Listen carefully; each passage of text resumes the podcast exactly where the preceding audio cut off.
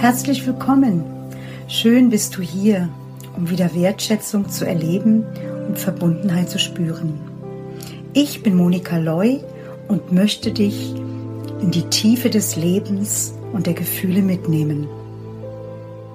Ich habe mich vor 20 Jahren auf den Weg gemacht, um die einzelnen Facetten des Lebens bewusst werden zu lassen. Ich nehme dich mit auf die Reise zum Erfahren, Erleben und Erkennen, um wieder inneren Frieden zu dir und deinen Lieben zu spüren. Lass uns eintauchen in die vielen Themen des Lebens. Deine Monika.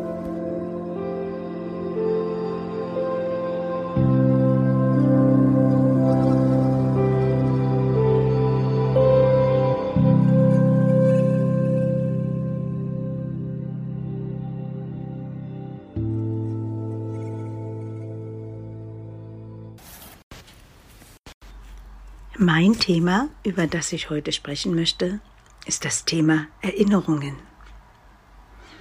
Ja, ein jeder von uns hat Erinnerungen.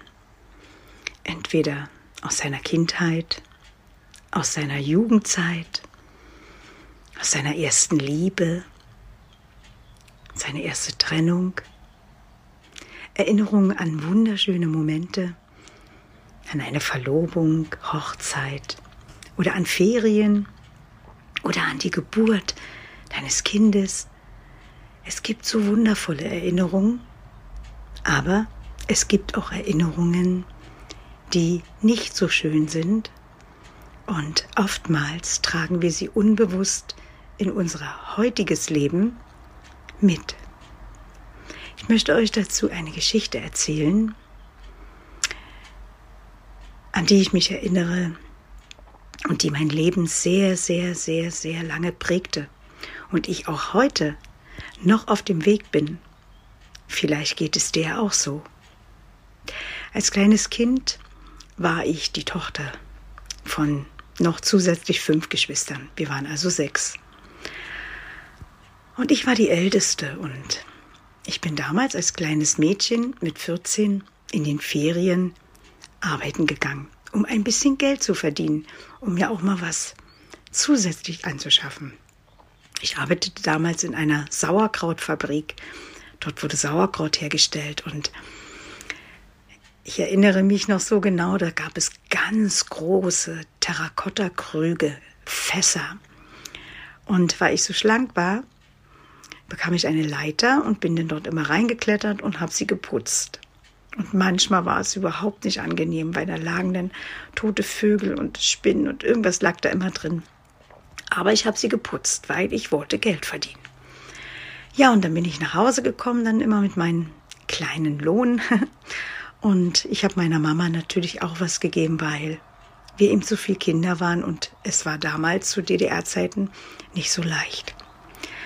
Und dann bin ich in mein Zimmer gegangen und ich hatte noch 20 Mark. Oh, was für ein Segen. Und ich habe die dann versteckt im Schrank. Und ich hatte mir an meiner Zimmertür so eine Kramme rangemacht. Vielleicht kennt ihr das, so wie an einem Keller, wo man ein Schloss ranhängen kann. Das habe ich mir dort range rangebaut, weil nämlich meine kleinen Geschwister ab und zu mal in mein Zimmer gingen und haben mir auch manchmal Dinge weggenommen. Da habe ich gedacht, jetzt mache ich das Schloss ran und dann ist gut. Tja, und so ging ich also immer wieder dort in den Ferien schaffen.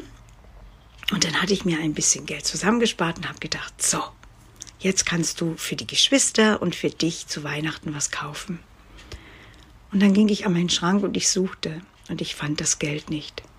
Ich habe überall gesucht, ich war ganz aufgeregt und ich habe es aber nicht gefunden. Aber ich konnte es nicht verstehen. Die Tür war ja immer noch geschlossen. Und dann schaute ich mir das Schloss an. Es war genauso wie immer.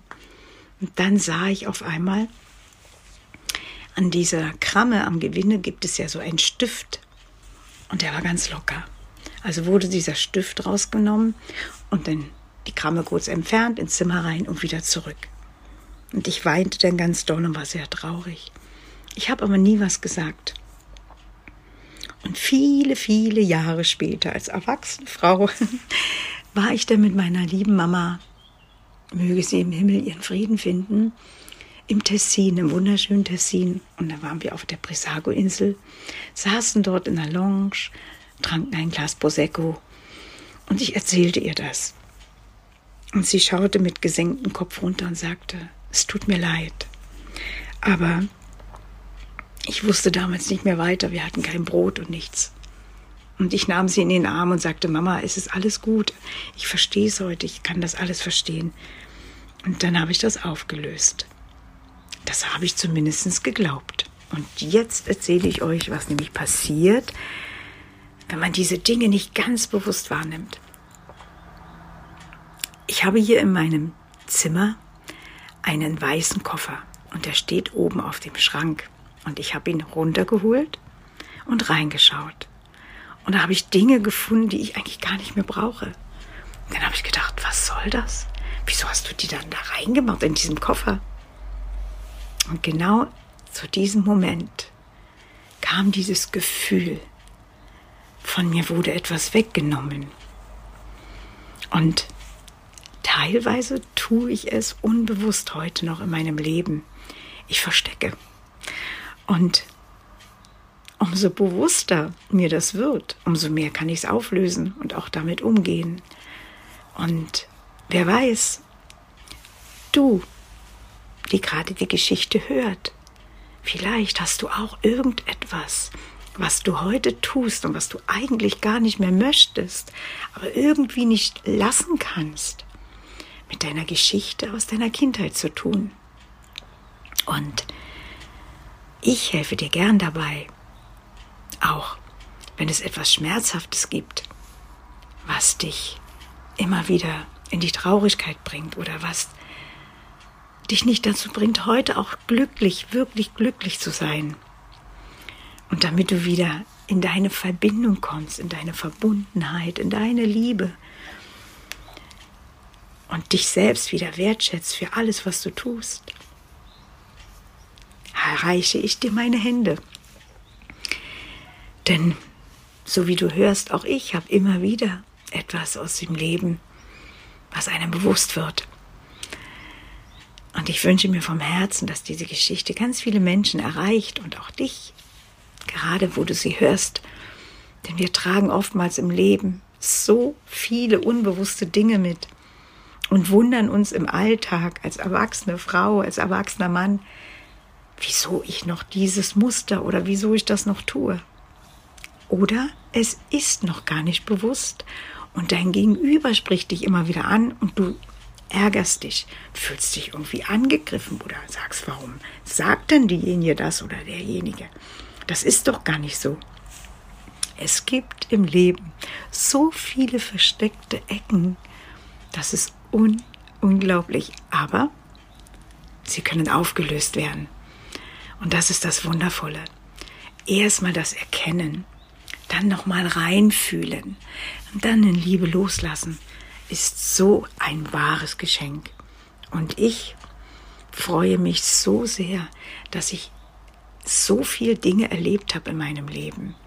Das ist ja nur ein kleiner Teil, dass ich die Zusammenhänge immer mehr erkenne und nicht nur mir, sondern auch dir damit helfen kann. In Liebe, deine Monika.